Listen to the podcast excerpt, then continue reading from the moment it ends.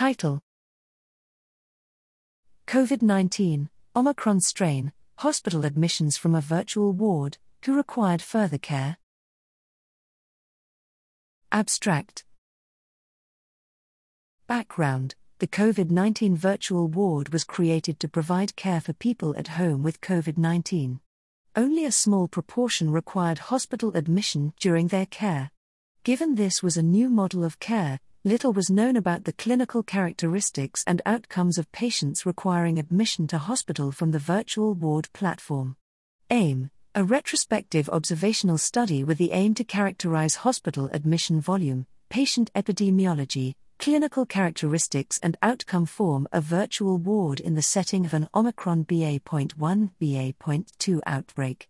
Methods a retrospective observational study was performed for all virtual ward patients admitted from 1 January 2022 to 25 March 2022.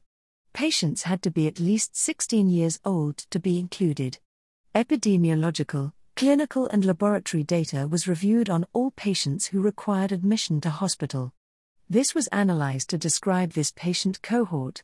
Results a total of 7,021 patients were cared for on the virtual ward over the study period, with 473 referred to hospital for assessment.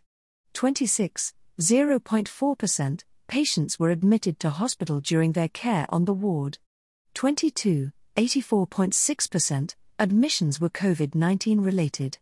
53% of the hospitalized patients were fully vaccinated, and 11 had received prior therapeutics for COVID 19 in the community.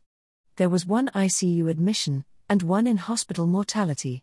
Shortness of breath was the most common reason for escalation to hospital.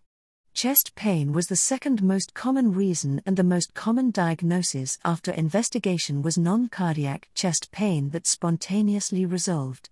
Conclusions Few patients required admission from the virtual ward in the setting of the Omicron variant, BA.1, BA.2, as a direct result of COVID 19 disease and virtual ward care.